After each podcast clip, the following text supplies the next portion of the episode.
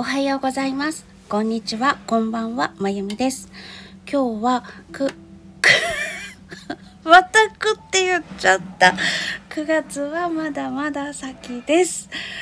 なんでだろう。5月に入ってから9月って言ってしまったり言いそうになったの、これで2回目なんです。不思議です。でこんなボケボケなんだろうと。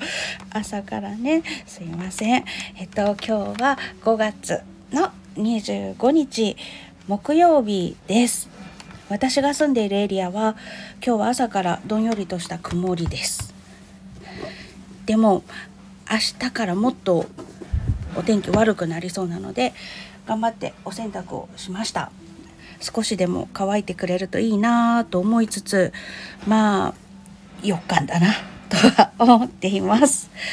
皆さんがお住まいのエリアはいかがでしょうか？さて今私はアイロンがけをしております。ちょっと小木刺しの小物で作っているものがありましてそれを進めたくアイロンがけをしておりましてちょっとバタバタと作業している音なども入ってしまうかと思いますがご容赦ください。では今日も声日記お付き合いいただけますと幸いです。さてさてさてさてえっ、と昨日水曜日は会社のお仕事を頑張りました。それからちょっと見積もりを取っていたところが想定以上に高いなって思ったのでよそであいみつを取ったりとかして自分のお仕事の方のこともやったりとかしていました小銀刺しに関しては例えば材料が高いなーって思ったとしても他に扱っているところがないのであいみつを取る必要がないというか取る場所がないというかっていう感じなんですね。その反物自体も販売しているところが開発して小銀刺しが少しでも美しく見えるようにっていう感じで作ってくれているものなのでなので他の当てがないものなんですよね。でも今ちょっと見積もりを取ったりとかしている分野というのはあいみつを取るということが可能な分野なので少しでも納得がいく範囲に収まるようにあいみつも取ったりとかしております。よしよいしょそんなことをしたりとか会社のお仕事をしたりとかあと会社のお仕事が終わった後はツイッターの方で毎日お昼にピアノを演奏している動画というのを短くしたものを投稿してるんですけれどもそれをあのオンラインサロンの方ではピアノを弾いてる映像ではなくて私が演奏した映像に空の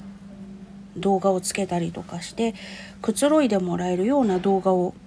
作ってそれを公開しているんですね。ピアノだけではなくて即興演奏だったりとかいろんなことでそういうリラックスできる動画を作っていこうと思ってるんですけどでそのオンラインサロンで流しているような動画というのを紹介するということもそのお昼ぐらいにツイッターで演奏を投稿している枠でやっていきたいなと思いましてそちらの動画を作ったりとかお家でできる範囲の即興演奏をしたりとかそんなことをしてました。私は倍音楽器あの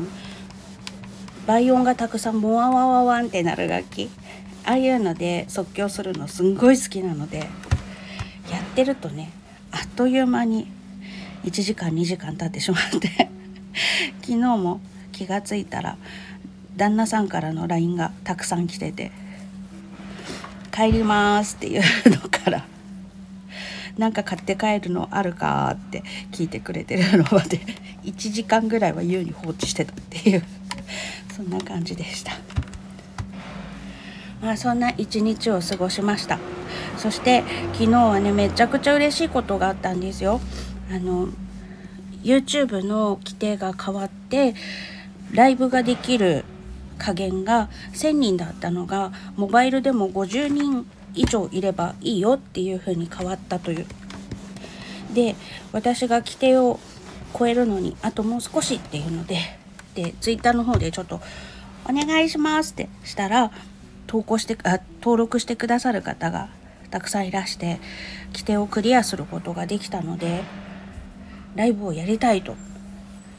思ったんです。金曜日26日の20時ぐらいからやりたいって思ったんです。でも 来てクリアしたのにライブボタンをポチッとすると条件満たしてませんって出てきて。であれじゃあ50人超えて24時間経たないとダメなんかなと思って24時間経ってからまたポチッとしてみたらまた同じことが出て。へえと思ってそれで昨日スタンド FM とか Twitter とかで SOS を出したらツイあのツイッターの方でも分かる方とかこれじゃないかなっていうのを探してくださったりとかでコメントリプライをくれたりとかあと分かる人を探そうということで拡散してくれる方がいらしたりとかしてめっちゃ嬉しくて。でスタンド FM で「分かんないんです」って言ってたらそれを聞いてわざわざ Twitter の方に来てくださった方もいらしたりとかして本当になんか私皆さんに助けられてるなと思ってめちゃくちゃ幸せを感じた一日でした。本当に本当にありがとうございます。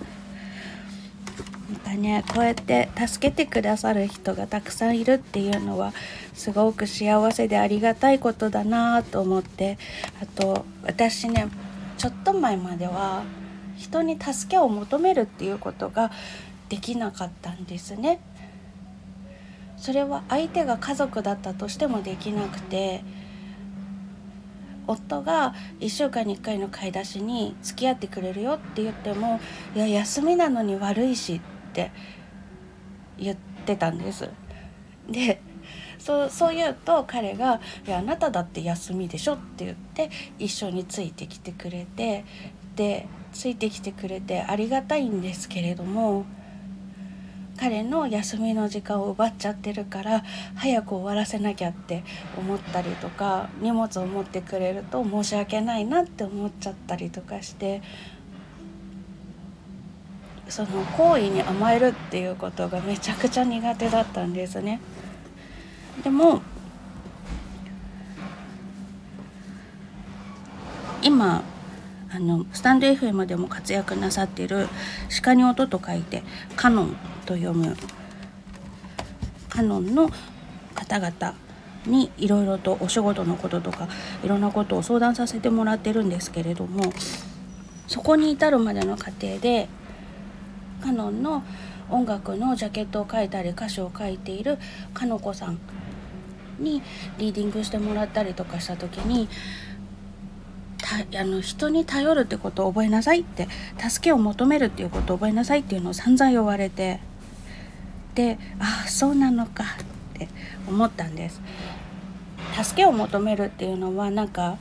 相手に負担をかけちゃうから悪いことっていうような印象があったんですけれどもでも困っている人を助けることでそれができることで相手が幸せになるっていうこともあるんだよっていうことを教えていただいてで実際それを自分に置き換えて考えてみたら目の前に明らかに困ってる人がいて助けを求められて悪い気はしないなって思ったんですね。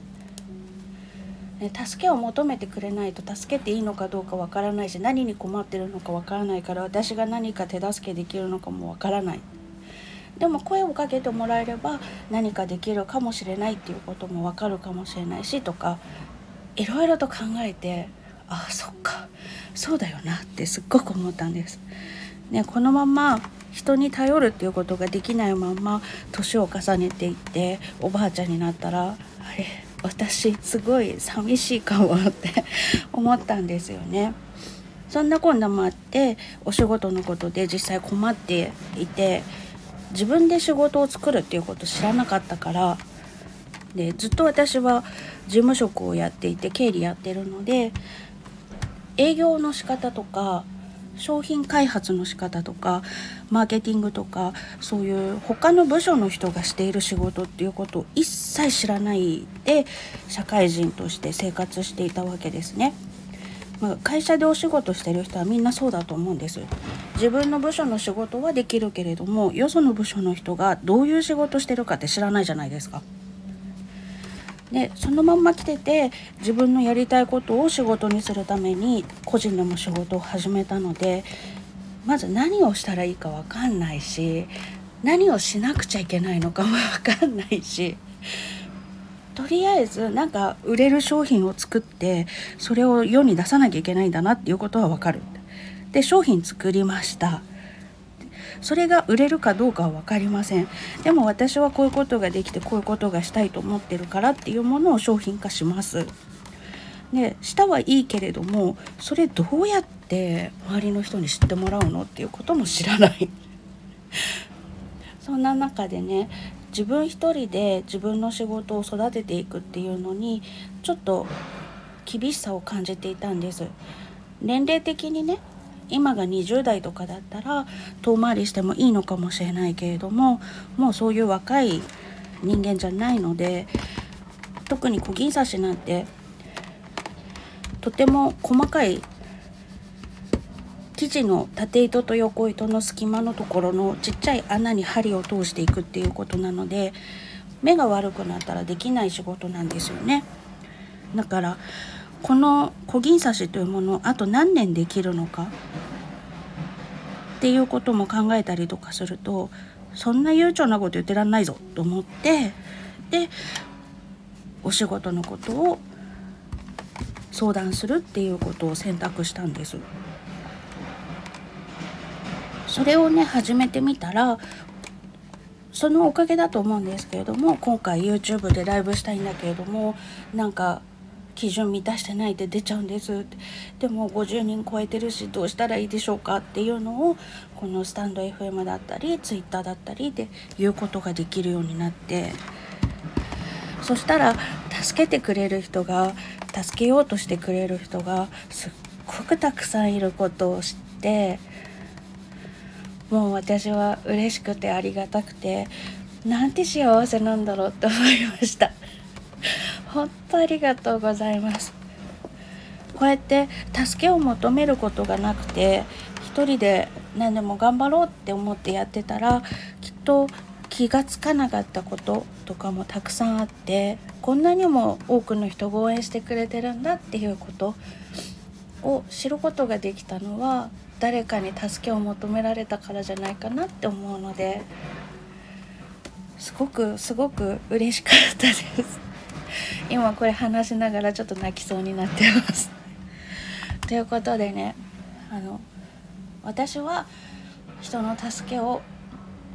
借りようとすることができるようになって幸せがすぐそばにあるというかたくさんの人の応援に包まれて頑張れてるんだなっていうことを知ることができてとっても幸せに感じて今日ウキウキしてます。もしもし何でもかんでも自分で頑張んなきゃと思って切羽詰まっちゃったりとか苦しい思いをしているとしたらほんのちょっとでいいので周りに目を向けて助けてくれそうな人にすいません。この荷物持ってくださいからでもいいと思うんですけどちょっと背の手の届かないところにあるものを取ってもらうっていうことをお願いするとかそういうちっちゃいことからでいいと思うんですけれどもちょっとお願いしてみてはどうかなって思います。私はそれでたくさん幸せを感じています。ということが昨日はありました。ちょっとこれ続けると確実に泣くのでもうこの辺で終わりにしようと思います私はねこん前は全然泣けなかったんですけど最近すっごく泣き虫になったのでこういう話はやばいんです。ということで、えっ、と今日も最後までお聴きいただきましてありがとうございました。今日はあいにくのお天気ですしあのなんか台風とかねもう早々とグアムの方大変らしくて、うん、知人が東京でホテルのシェフをやってた人が今グアムで料理長やってるんですけどその人が直撃食らったみたいで